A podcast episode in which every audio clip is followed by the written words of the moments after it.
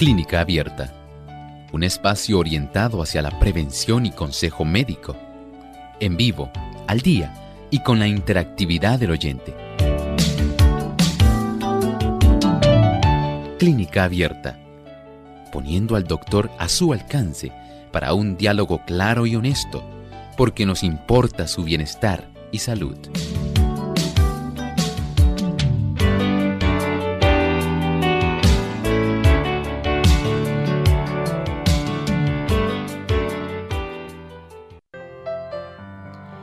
Tienden a ser insolubles en el agua y los seres humanos solo pueden utilizar algunos para producir energía. Hoy en Clínica Abierta vamos a estar hablando acerca de los polisacáridos.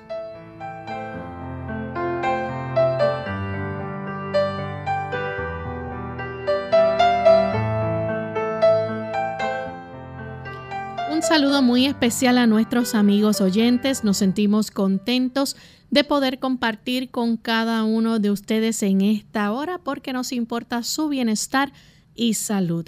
Hoy traemos un tema interesante y que a todos nos concierne, así que esperamos que puedan prestar mucha atención y junto a nosotros disfrutar de la discusión y orientación que estaremos brindando en esta edición. Damos una cordial bienvenida a todos aquellos que diariamente nos sintonizan. En especial queremos enviar nuestro saludo a los amigos que nos escuchan en Honduras, Roatán, a través de Advent Hope Radio. Así que esperamos que también hoy nos estén sintonizando y que puedan disfrutar de nuestro programa. También le damos una cordial bienvenida al doctor Elmo Rodríguez. ¿Cómo está, doctor? Muy bien, ¿y Lorraine? Muy bien también. Muchas gracias. Igualmente saludamos al equipo de trabajo y saludamos con mucho placer a todos aquellos amigos que hoy se han dado cita aquí en Clínica Abierta. Gracias nuevamente por acompañarnos en este espacio de tiempo. Y antes de comenzar con el tema que tenemos para hoy, vamos a compartir el pensamiento saludable del día. La enfermedad es un esfuerzo de la naturaleza para liberar al organismo de las condiciones resultantes de una violación de las leyes de la salud. En caso de enfermedad, hay que indagar la causa deben modificarse las condiciones antihigiénicas y corregirse los hábitos erróneos. Después, hay que ayudar a la naturaleza en sus esfuerzos por eliminar las impurezas y restablecer las condiciones normales del organismo. Recuerden que la enfermedad no es parte del el plan divino para nosotros poder estar en esta tierra.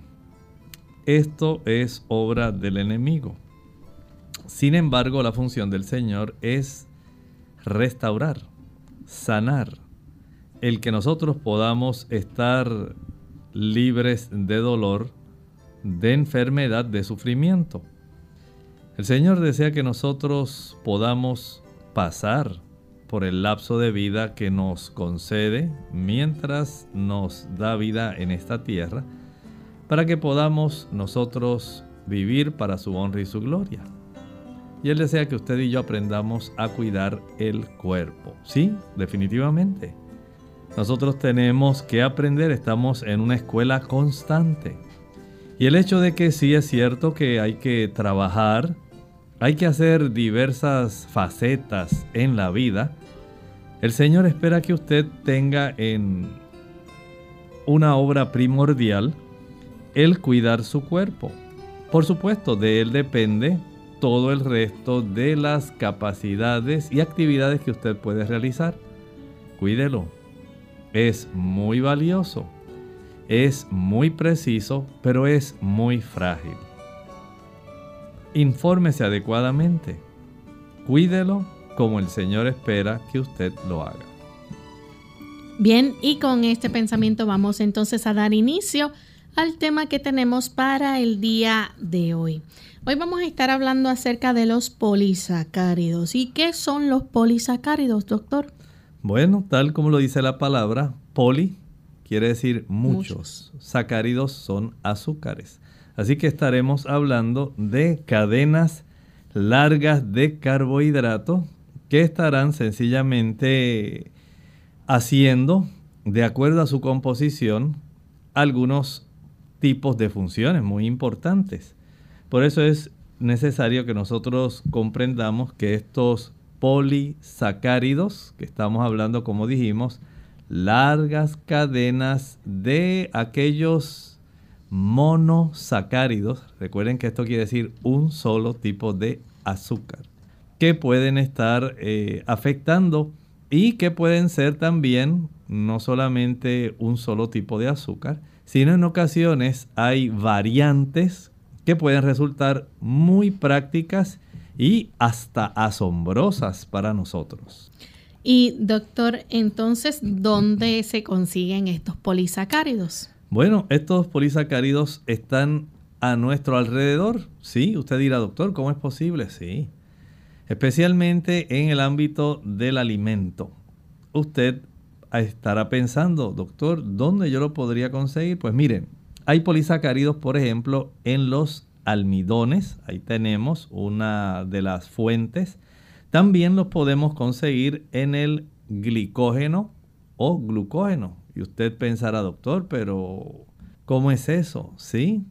El glucógeno son formas como tiene nuestro cuerpo de poder almacenar también estos sacáridos que han sido ingresados a nuestro cuerpo y tiene áreas específicas donde va a depositar los abastos de estos sacáridos que se han ido acumulando y han formado estas largas cadenas. Y otro ejemplo es cuando usted va a ingerir algún alimento, por ejemplo, ha notado usted esas hebras que tiene el tallo de apio, ¿sí? La celulosa. Y la celulosa también tiene mucho que ver, por ejemplo, con los árboles que usted ve a su alrededor. Tiene que ver con el papel. O sea, hay a nuestro alrededor una gama diversa de estos polisacáridos que probablemente usted no había pensado en ellos. Hasta en las plantas. ¿Ha observado usted cómo una vaca mastica con lentitud pero ciertamente tiene esa posibilidad de ella poder volver a estar rumiando ese alimento una y otra vez hasta que prácticamente dice, ahora está listo para yo poder tragarlo. Hasta el pasto tiene que ver con polisacáridos. De una u otra forma, a nuestro alrededor tenemos estos ejemplos de polisacáridos y estaremos analizando hoy precisamente algunos de ellos. Doctor, quizás para diferenciar eh, ante nuestros amigos, ¿esto se cataloga como carbohidratos? Claro, claro que sí. Saben ustedes que está precisamente eh, dentro de los carbohidratos, nosotros tenemos los almidones y tenemos los azúcares. Los azúcares generalmente pensamos en ellos como azúcares simples, Tal vez usted piense en la glucosa, en la fructosa, manosa, silosa. Hay una serie diversa de estos azúcares que están a nuestro alrededor, todos ellos hasta la lactosa que usted encuentra en la leche. Pero sin embargo, cuando nosotros ya hablamos de cadenas, recuerden que estamos hablando a la semejanza de un tren. Usted ve que los vagones están enlazados Así también ocurre con estas cadenas de polisacáridos. Y dentro de estos carbohidratos, ahí tenemos los almidones. Además de los azúcares simples, tenemos los almidones. Los almidones sencillamente son una secuencia larga, una cadena larga de estos azúcares simples que van a estar facilitando el que nosotros podamos obtener energía. Por eso podemos ver si usted tuviera esa capacidad de poder tener un microscopio electrónico, cortar una papa y poder hacer una tinción microscópica de ese tejido que constituye en realidad el almidón de la papa. Usted podría ver las paredes celulares no tan perfectas así como usted ve las colmenas, que usted ve esos hexágonos bien perfectos. En la papa no son tan perfectos, pero en su interior usted vería los gránulos de almidón, ¿sí? Es algo asombroso. Ahí estarían ellos como pequeñas esferas. No son exactamente redonditas, pero ahí está el almidón. Está contenido dentro de esas áreas donde tenemos celulosa y están entonces eh, este acúmulo de almacenaje de almidones. Y de este tipo de sustancia del almidón, nosotros podemos obtener energía. Es una energía que está almacenada no como en los azúcares sencillos de una fruta, sino más bien en una forma longitudinal, una cadena compuesta, piense por ejemplo, como un collar. Usted sabe que el collar tiene, por ejemplo, si es de perlas, muchas perlas que lo componen. Si es de cuentas, cuentitas, ahí usted lo tiene. Y si usted con una tijera va soltando, cortando esas, esos enlaces que están uniendo ese collar, usted podría tener esas cuentitas o esas perlas en forma individual. Algo así es lo que vamos a estar hablando hoy.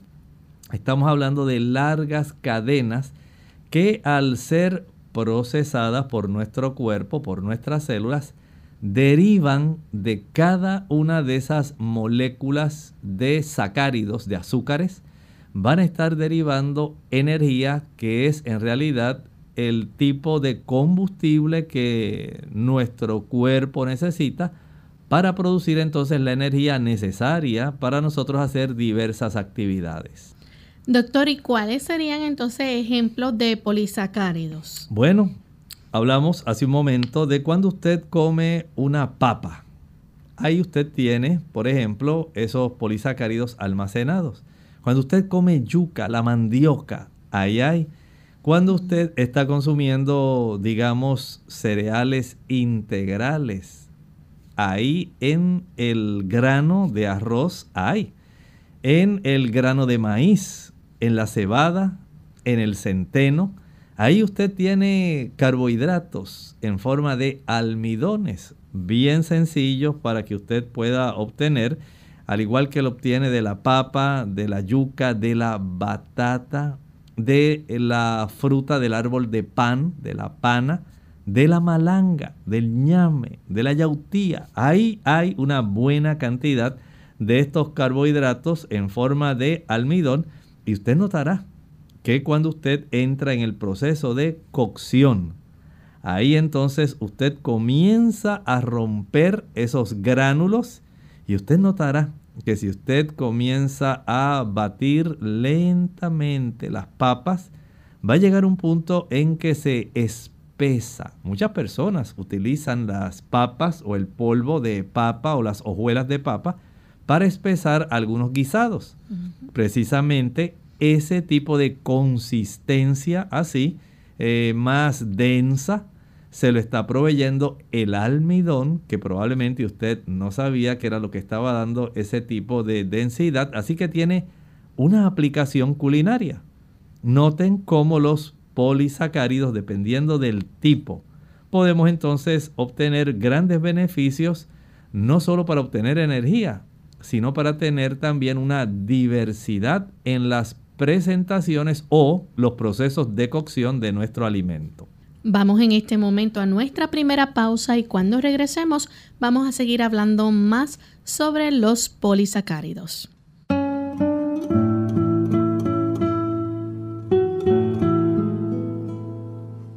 No hay en la vida mejor pegamento que una disciplina, pues esta lo une todo de nuevo.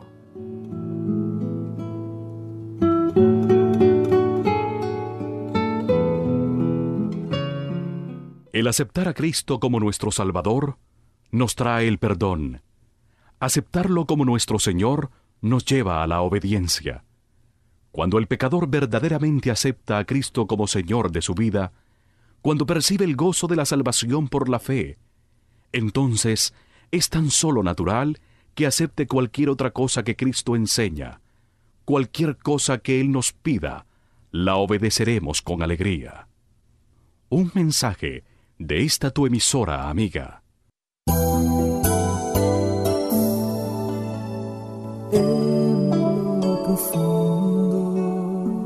de tu corazón sientes que la vida puede ser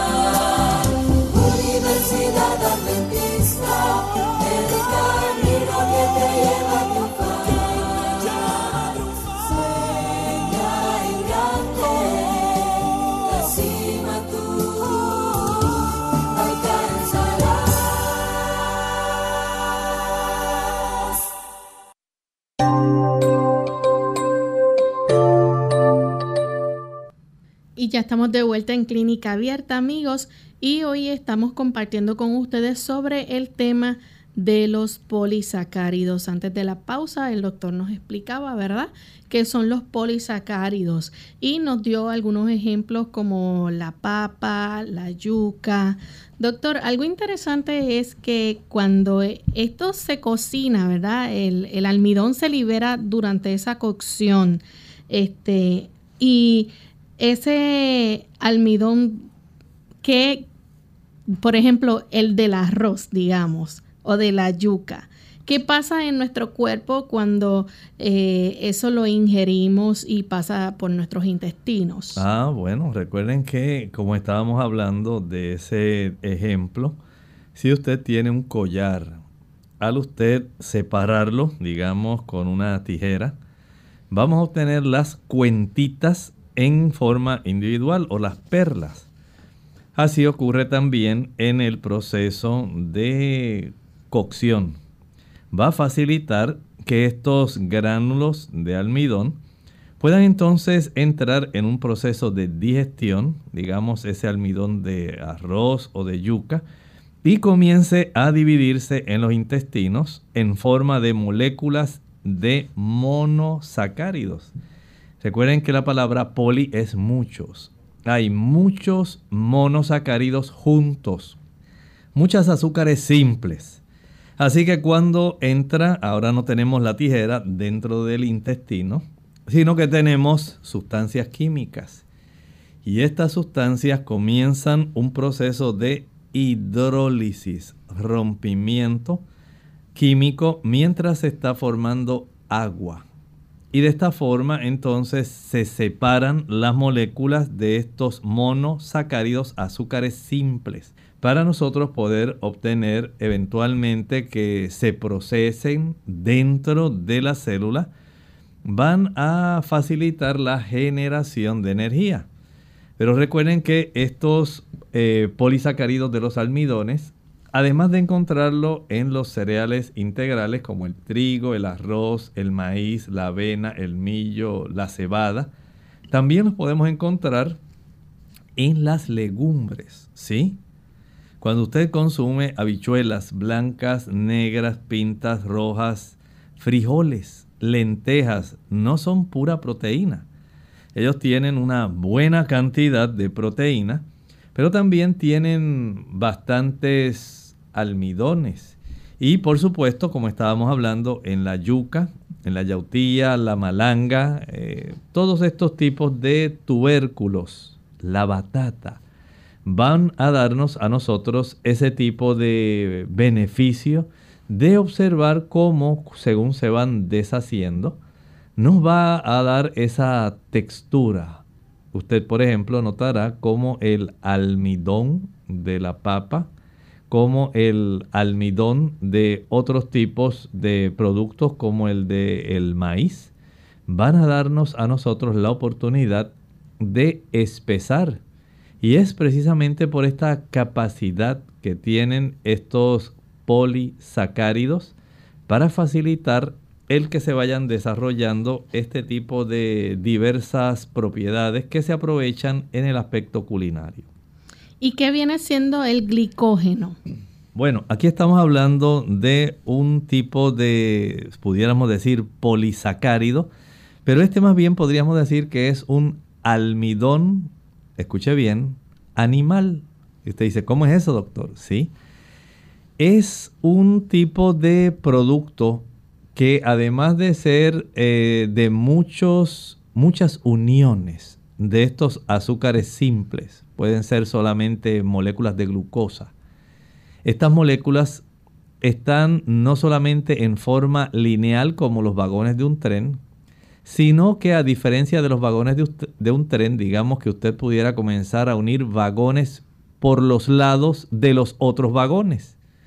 De tal manera que usted tendría una forma ramificada de un acúmulo de moléculas de azúcares simples. Y el glicógeno o glucógeno en realidad es una forma que tiene nuestro cuerpo muy útil para poder almacenar. Vamos a estar almacenando una buena cantidad de un excedente. Cuando usted come más de lo que usted necesita, digamos que a usted le encanta el consumo de papa y usted quiere consumir dos papas en el desayuno y al mediodía usted dice, ahora voy a comer dos pedazos de yuca. Pero usted es una persona que es sedentaria. No le gusta hacer mucho trabajo. Tampoco es de esas que se distinguen por ser muy activos físicamente haciendo ejercicio. De tal manera que ese exceso de azúcares que usted consumió en forma de almidón, que pertenece a la clasificación de los carbohidratos, comenzó este tipo de producto una vez se asimila en la corriente sanguínea, va a ser entonces guardado, almacenado en el hígado y también en los músculos. De tal manera que usted teniendo estos dos lugares de almacenaje, tiene la oportunidad de tener reservas de sustancias que si se procesan adecuadamente le darán la oportunidad de usted generar energía. Porque a fin de cuentas, eso es básicamente el propósito real de tener este conjunto de moléculas ahí almacenadas, resguardadas, que están ahí atisbadas. Usted las tiene toditas, juntitas, listas para ser utilizadas y cuando usted llegue el momento de decir, bueno, hoy vamos a estar haciendo un trabajo fuerte en el patio. Vamos a pasar la máquina, la podadora, a rastrillar, recoger las hojas. Y hace tanto tiempo que no hacía básicamente el patio, que ahora, ya que ha crecido bastante la maleza, voy a tener que emplear mucha energía, mucha fuerza. Hay que deshiervar, y hay que hacer, cargar esas bolsas de basura, a llevarlas a un lugar donde puedan básicamente facilitar al sistema de recolección pública de desperdicios el que se pueda entonces disponer de este tipo de productos. Y usted sabe que va a estar dos, tres, cuatro horas en el patio de su casa trabajando. El cuerpo, además de utilizar este tipo de glicógeno o glicógeno, glucógeno, perdón, para usted poder mantener una cifra de glucosa que pueda estar cerca de los 100 miligramos por decilitro. Usted se asombrará, dice, ¿cómo es que no se me bajó el azúcar cómo es que tengo energía todavía? Bueno, es gracias a que usted está utilizando estas reservas de una manera que está siendo provista por los almacenes de glucosa que usted tenía en forma de glucógeno dentro de su propio organismo. Por eso no le bajó súbitamente la cifra de su glucosa. Ahí había un buen almacenaje. Estaba, por supuesto, todo eso ahí estivado y esas estivas comenzaron a ser utilizadas. ahora usted tiene energía, tiene fuerza, pasan 3, 4 horas y usted básicamente se siente nuevo. No ha pasado nada. No he sentido decaimiento, no me he mareado, no he sentido que pueda tener que dejar de trabajar.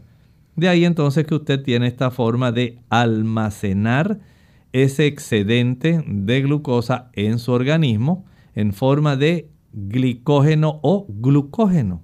Es una de las formas más eficientes de almacenar, digamos, estos polisacáridos altamente ramificados en nuestro hígado o en nuestros músculos. Bien, doctor, ¿y qué viene siendo entonces la celulosa? ¿Ella también viene siendo parte de estos polisacáridos? Sí, en realidad sí. ¿Saben ustedes que la fibra dietética, así se le llama, y usted ha escuchado hablar mucho de ella, básicamente lo que hace es proveer estructuras a las paredes que tienen nuestras células que están en las plantas. No hay membranas directamente en las células que son de origen vegetal. Más bien lo que hay son paredes. Y esas paredes prácticamente están compuestas de fibra. De tal manera que cuando usted está ingiriendo alimentos que provienen de las plantas, usted también está incluyendo la fibra. Hay fibras en las frutas, hay fibras en los vegetales, hay fibras en las legumbres y por supuesto en los cereales de tipo integral tenemos una buena cantidad de fibra. Estas fibras pueden semejar almidones, pero en realidad son diferentes. Por ejemplo, nosotros los seres humanos no tenemos forma de digerir, como estaba hablando Lorraine, la celulosa. La celulosa es muy abundante, especialmente digamos en el pasto. Cuando usted ve una vaquita pastando en la pradera, cuando usted ve las ovejas, los chivos, y usted ve esa serie de animales que son herbívoros, comen hierba. Estos animalitos tienen unas, unos microorganismos que son capaces de facilitar una enzima llamada celulasa. De esta manera podemos nosotros digerirlo. O sea que cuando nosotros pensamos en la fibra dietética, no estamos pensando solamente en la celulosa, Lorraine. Estamos pensando también en hemicelulosas, podemos pensar en pectinas, podemos pensar en gomas, escuchó bien, gomas, podemos pensar en mucílagos. Y por supuesto... Que son más. Sí, esto nos da a nosotros una buena idea de la complejidad que Dios nos ha dado en el aspecto del mundo en el cual nosotros estamos eh, viviendo, en el cual estamos inmersos y del cual nuestros alimentos forman una parte indispensable. Pero hablando de la celulosa, por ejemplo, esta celulosa le va a dar a las plantas, a las paredes de las células de las plantas rigidez, le da fortaleza, ayuda por ejemplo la celulosa a que los árboles sean altos y derechos. Y usted dirá, doctor, sí, pero es que yo no como árboles. Claro que no. Nosotros sabemos que usted no va a comer árboles. Usted sí puede observar que hay celulosa. ¿Ha masticado usted un trozo de caña de azúcar? No estoy hablando del azúcar que usted chupa. Pero usted sabe que esa fibra de la caña de azúcar, cuando usted la chupa, no es posible tragarla. Usted tiene que sacarla. Pero hay otras fibras de celulosa que usted sí traga, porque usted las mastica, son más delgaditas, más frágiles. Piense, por ejemplo, en la fibra que usted encuentra en el tallo de apio, en el celery. Esa fibra, gracias a sus molares, usted puede básicamente triturarla, la ingiere, pero usted nota cómo usted la expulsa en la defecación. Piense también en la cápsula que compone cada uno de los granos de los dientes de maíz. Usted sabe que esa cápsula es celulosa. Y usted observará en la defecación como este tipo de envoltura que está cuidando el almidón, que está ahí listo para ser aprovechado, no va a ser aprovechado por usted. Y ahí usted tiene dos tipos de carbohidratos. Tiene una fibra dietética no soluble, pero dentro de esa cápsula, de esa envoltura, tiene carbohidratos que van a ser muy bien utilizados en forma de almidón. Vean cuán sabio es Dios, cómo nos sorprende por las maravillas que Él hace tan solo cambiando estructuras químicas de las moléculas. Vamos a hacer nuestra segunda pausa y cuando regresemos continuaremos entonces hablando más sobre este interesante tema y si ustedes tienen preguntas las pueden compartir con nosotros. La papaya es una fruta muy peculiar y rica en vitaminas. Su ingesta favorece la digestión de las proteínas. Además, tiene muy pocas calorías. Comerla a mordiscos ejerce una acción blanqueadora sobre los dientes. También protege la piel del envejecimiento producido por las radiaciones solares.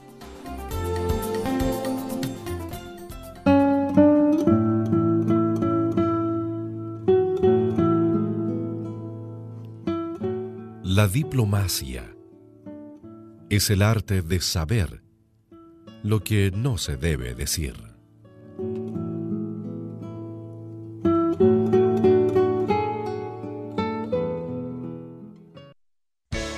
Unidos con un propósito, tu bienestar y salud.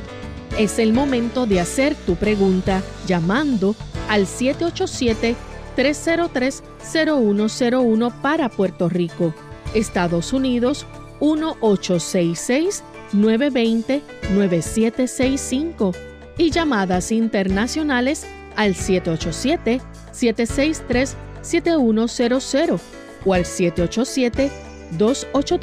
787-282-5990. Clínica Abierta, trabajando para ti.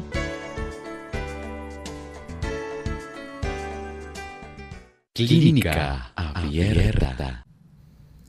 Ya estamos entonces de regreso en clínica abierta y justo antes de la pausa el doctor nos hablaba acerca de cómo la celulosa también es parte de los polisacáridos, pero no es la única. Mencionó algunos otros, pero todavía hay más detalles que debemos conocer de la celulosa, doctor. Sí, por ejemplo, piensen ustedes en que un almidón, digamos que usted ingiere una buena cantidad de papa. Este almidón contenido en la papa son moléculas de glucosa unidas en un enlace muy especial, se le llama un enlace alfa y tiene una forma en el espacio, como se acomoda, que facilita esa ruptura. Sin embargo, cuando usted piensa en la celulosa, ese tipo de, digamos, fibra que usted tiene en el apio, esa fibra que usted tiene en la madera, son también moléculas de glucosa, pero en un enlace diferente. En el espacio, la química es más bien una unión de enlaces beta. Mire lo que hace un enlace diferente. Una posición de ese enlace transforma moléculas que son en forma eslabonada, que tienen los mismos componentes, pero su arreglo en el espacio es diferente. Y ese arreglo en el espacio, la forma como está dispuesto el enlace, hace la diferencia en que usted pueda aprovecharla o sencillamente que la pueda aprovechar, digamos, un animal. Y usted dice, doctor, ¿y cómo es que yo no puedo alimentarme de la hierba que comen las vacas. Bueno, es que usted no tiene el tipo de microorganismo que facilita la enzima, la celulasa, lista para cortar. Vamos a decir, es una tijera específica. Ustedes saben que la mayor parte de las tijeras tienen esos bordes rectos. Pero usted recordará que hay unas tijeras que tienen un borde que es más bien estriado. Y cuando usted corta con ellas quedan así como si fueran muchas pirámides. ese tipo de tijera corta, pero no corta igual. Y así ocurre con los enlaces químicos.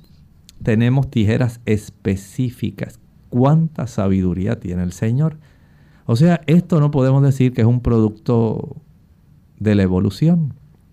La evolución, las plantas en sí, no podemos decir que decían, bueno, pues yo ahora quiero ser un árbol bien alto y voy a producir un enlace diferente para crecer bien alto, bien alto y echar muchas ramas. Mientras que otra célula dijo, pues yo no quiero ser un árbol alto. Yo sencillamente quiero convertirme en almidón para hacer el alimento para alguna persona o algún animal. Así no funciona. Sencillamente la evolución no es real. Estamos hablando de la evolución tal como usualmente se le enseña donde sobrevive el más fuerte. No podemos pensar que había esa conversación entre dos, tipos de carbohidratos y uno decidió entonces convertirse en un árbol alto. Otro dijo, no, yo voy a ser más bien una papa, un tubérculo y voy a vivir bajo la tierra. Así no funciona. Un Dios sabio que tiene una intención, que tiene un propósito, decidió en su gran sabiduría utilizar las mismas moléculas de glucosa, nada más que arregladas diferente dentro de ese pequeño y minúsculo espacio que nosotros no vemos con nuestros ojos, para formar estas largas cadenas que se convertirían o en madera o en hierba o en almidón, para que usted y yo los aprovecháramos. Y que una estructura similar pudiera entonces formarse también dentro de nuestro cuerpo y esos almidones, que de por sí son ramificados, pudieran también dar, la, por ejemplo, la amilopectina, es un tipo de almidón ramificado, pero el glicógeno o glucógeno nosotros lo formamos y noten qué sabiduría, no se forma madera dentro de nosotros, sino más bien se forma un tipo de depósito que nosotros podemos acudir para obtener de él esos tipos de moléculas que están precisamente ahí arregladas en un enlace alfa para que nuestras células puedan obtener energía del tipo de procesamiento de esa molécula de glucosa. Noten bien cómo los almidones son moléculas de glucosa, pero con enlaces alfa, la celulosa, la composición de la madera, es en realidad moléculas de glucosa, pero con enlaces beta. La sabiduría divina es asombrosa y nosotros disfrutamos de ella. Doctor, tenemos una llamada del señor González que se comunica desde San Juan, Puerto Rico. Adelante, señor González. Sí, buenos días y gracias. Buen día. Mire, yo siempre he pensado en las reses y casi todos los animales que comen hierba, que es lo único que comen, hierba y agua. Y ellos, de esa hierba, este, ellos se forman, ¿verdad? todas las necesidades de ellos están en esa hierba. el calcio para sus huesos, todo. Lo, eh, ¿Cómo es posible? ¿Qué, es lo que sucede? Que un, nosotros los seres humanos tenemos que comer tantas cosas para obtener tantas cosas de diferentes alimentos y ellos solamente hierba. Explíqueme. Gracias. Muchas gracias. Mire, el Señor en la sabiduría divina, Él recurrió, vamos a decir, a darle a los animales lo que ellos veían esencialmente. Recuerde que no solamente, por ejemplo, una vaca consume hierba. ¿Usted ha visto vacas debajo de un árbol de mango? ¿Las ha visto consumiendo otros tipos de productos? Sí, igual que los caballos. Pueden comer avena, pueden comer zanahorias, pueden comer diferentes tipos de forraje. Igualmente ocurre con las vacas. Y usted podrá comprender que en cierta forma usted tiene mucha razón.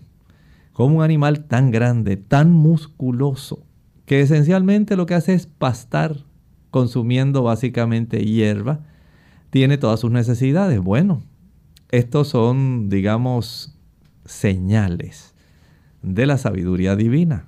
Piense usted, por ejemplo, en el Antiguo Testamento, como el Señor le daba en el maná, escuche bien, todos los ingredientes necesarios, todos los macronutrientes y los micronutrientes, para que personas que estuvieron vagando en un desierto, y usted sabe que en el desierto no se puede cultivar básicamente nada, y mucho menos si usted está en una actividad nómada, que usted no está asentado en un lugar mucho tiempo y donde no abunda el agua.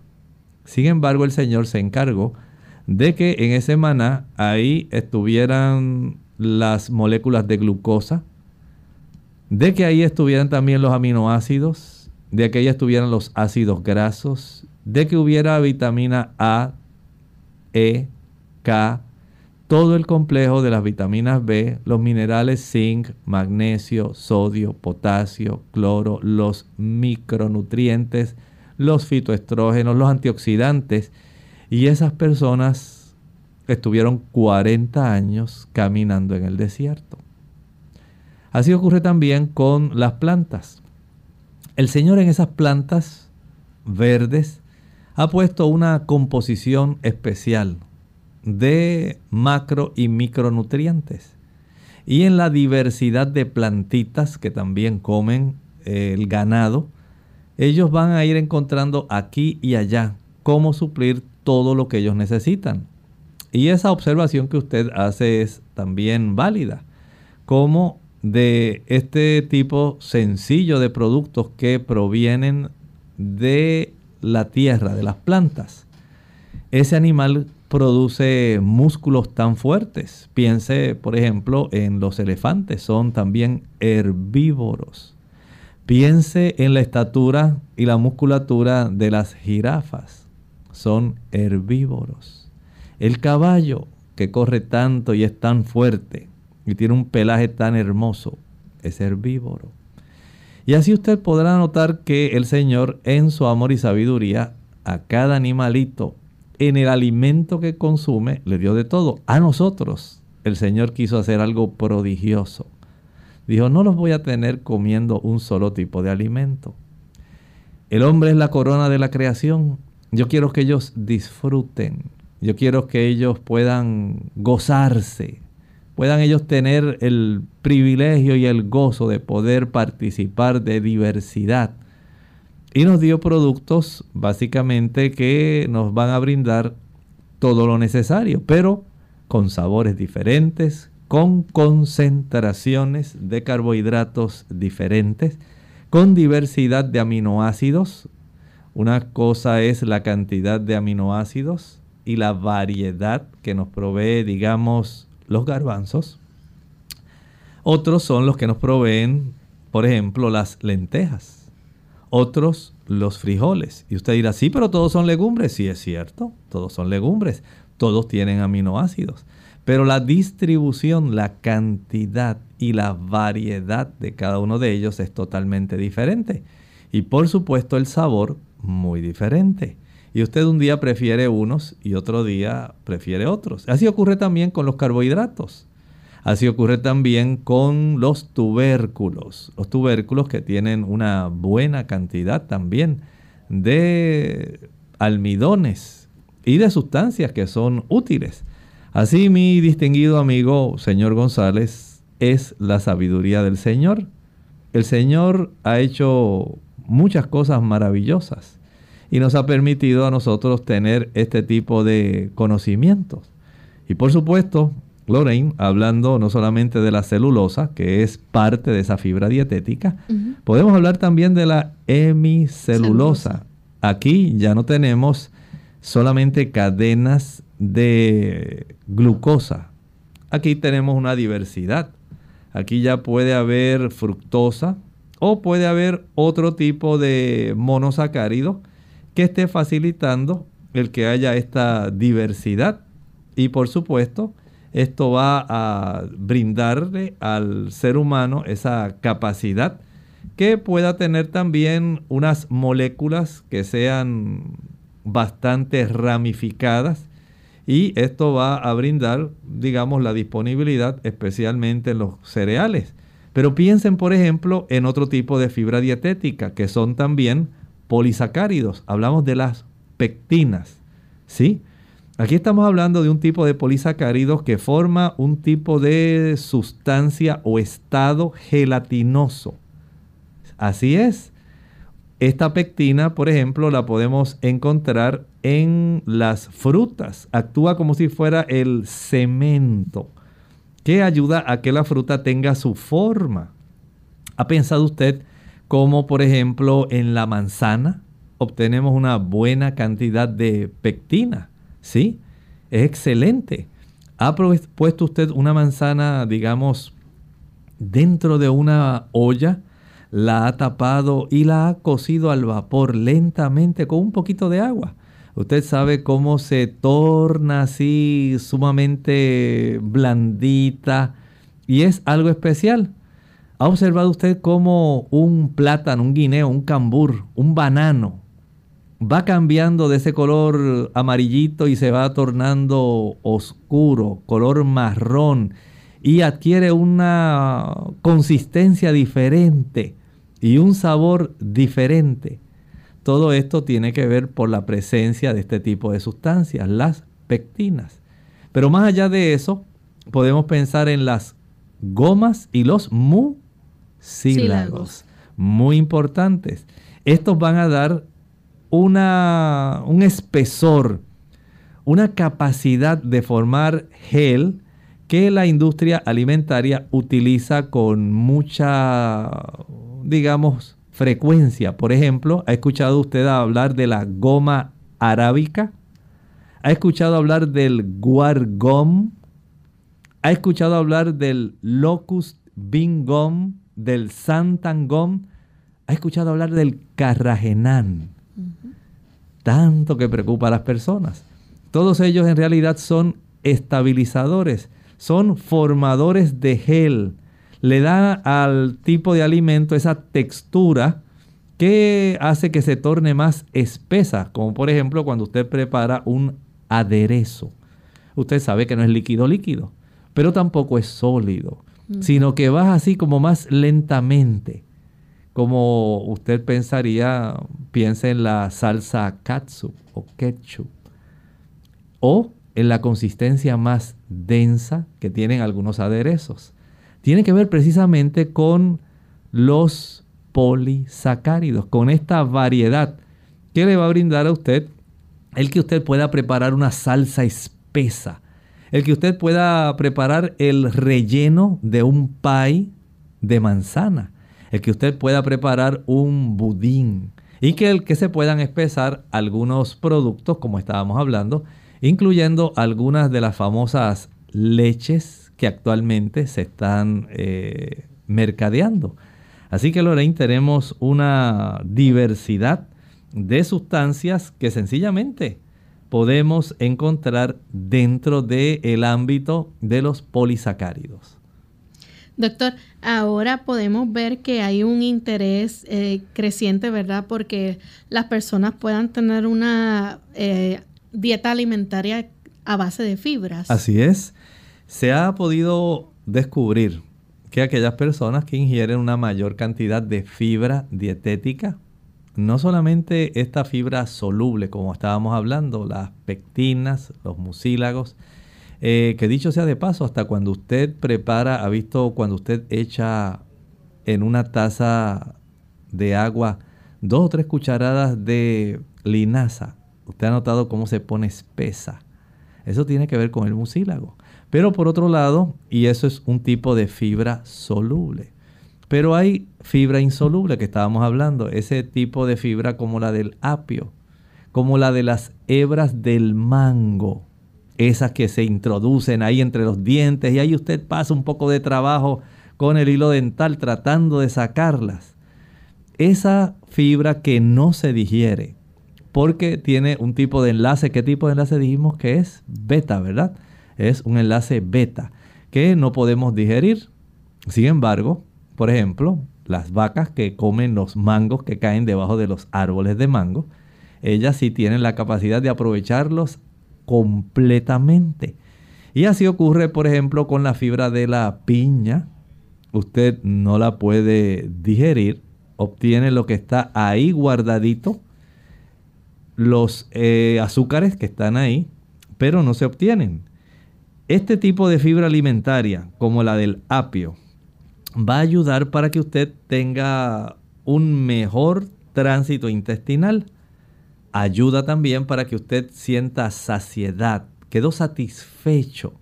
Y esto es muy importante, especialmente si usted quiere conservar un buen peso.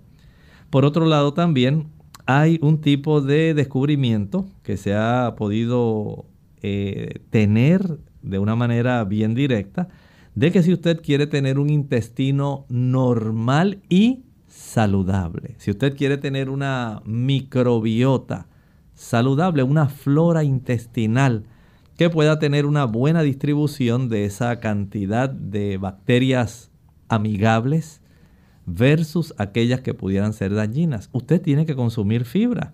No es suficiente el que usted piense que pues ahora voy a utilizar los lactobacilos. Voy a consumir algún tipo de cápsula de bifidobacterias. No, usted tiene que ir más allá. Usted puede cambiar y puede inducir, estimular que su sistema intestinal pueda producir la cantidad de bacterias saludables suficiente si usted tiene una dieta alta en fibra. ¿Y dónde la consigue? Mire, cereales integrales, Lorraine. ¿Qué cereales integrales Lorraine puede mencionar? A ver, tenemos número uno, el trigo integral, ¿verdad? ¿Qué más? La avena, muy bien. ¿Qué otro cereal podemos encontrar? La cebada, el millo, el trigo integral. Son cereales que nos dan ese tipo de también celulosa que va a ser útil. Y a la misma vez nos dan carbohidratos que son buenos para obtener energía. Pero también obtenemos, cuando usted come los frijoles, las habichuelas, esa cascarita que está por fuera. Si usted solamente se toma el caldito, exactamente. Usted ha notado que cuando los está guisando se desprende. Y algunas personas dicen, no, a mí que me echen el caldito. Yo no quiero consumir los, eh, la semilla en sí, el grano. No lo haga, usted consúmalo completo. Hay personas que incluso hasta las almendras le sacan la envoltura, esa cascarita marrón. Yo las pongo en agua porque si no las pongo en agua, dice la gente que después eso a uno se le pega en el intestino. No se le pega. Consúmala. Hay una gran bendición en ese tipo de celulosa. Cuando usted consume, digamos, naranjas, la naranja tiene una buena cantidad también de fibra. Y si usted la mira con detenimiento, notará que la forma como el Señor dispuso para que esos eh, azúcares y esa cantidad de líquido está ahí envasada en una forma longitudinal. Y notará que tiene fibra también. Y usted dice, ay doctor, pero yo no me puedo comer la naranja, yo prefiero nada más exprimirla.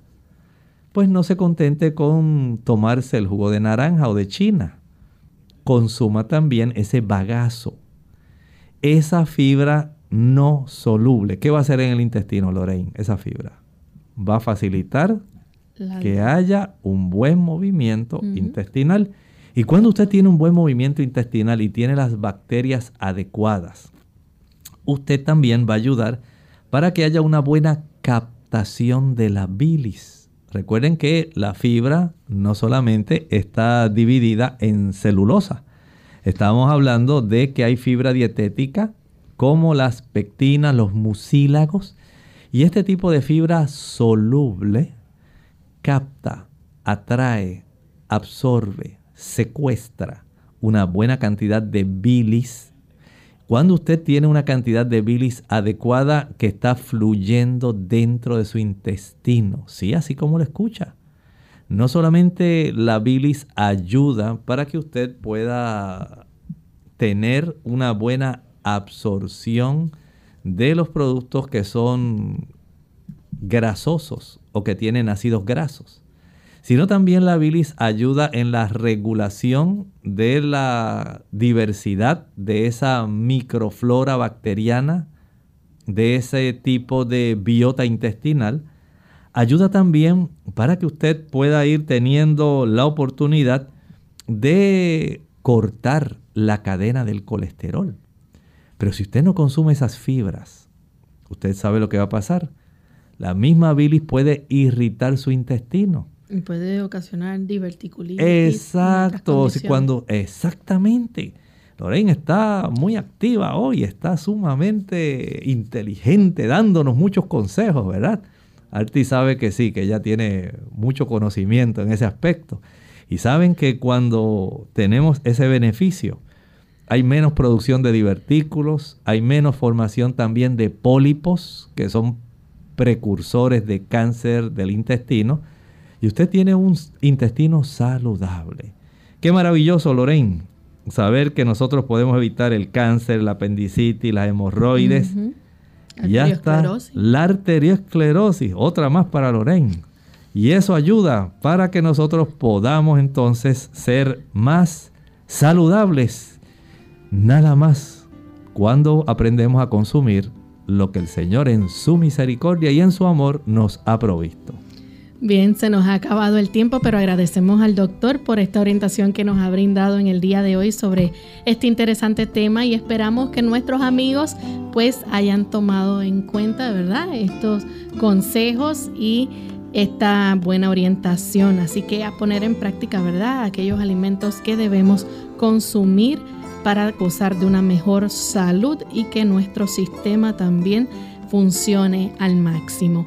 Vamos a finalizar, no sin antes recordarles que mañana tenemos nuestra edición de preguntas donde usted puede hacer su consulta, así que les esperamos a la misma hora, pero nos despedimos con esta reflexión. ¿Es usted continuamente acosado por el enemigo? ¿Le tienta inmisericordiamente? Y usted sufre en ese aspecto y sucumbe. Escuche con atención este versículo de Primera de Juan capítulo 5, el versículo 18. Sabemos que todo aquel que ha nacido de Dios no practica el pecado, pues aquel que fue engendrado por Dios le guarda y el maligno no le toca. Mientras usted le rinda al Señor su corazón, mientras usted mantenga sumisa su mente al Señor, al Espíritu Santo, no hay oportunidad de que el diablo pueda sacar ventaja sobre usted y que usted pueda decir, el diablo me hizo hacerlo. No hay necesidad. Usted puede tener el beneficio de la victoria ininterrumpida y continua si tan solo somete la conducción de su mente a la dirección de su Santo Espíritu. Nosotros nos despedimos y será entonces hasta la siguiente edición de Clínica Abierta. Con cariño compartieron el doctor Elmo Rodríguez Sosa y Lorraine Vázquez. Hasta la próxima.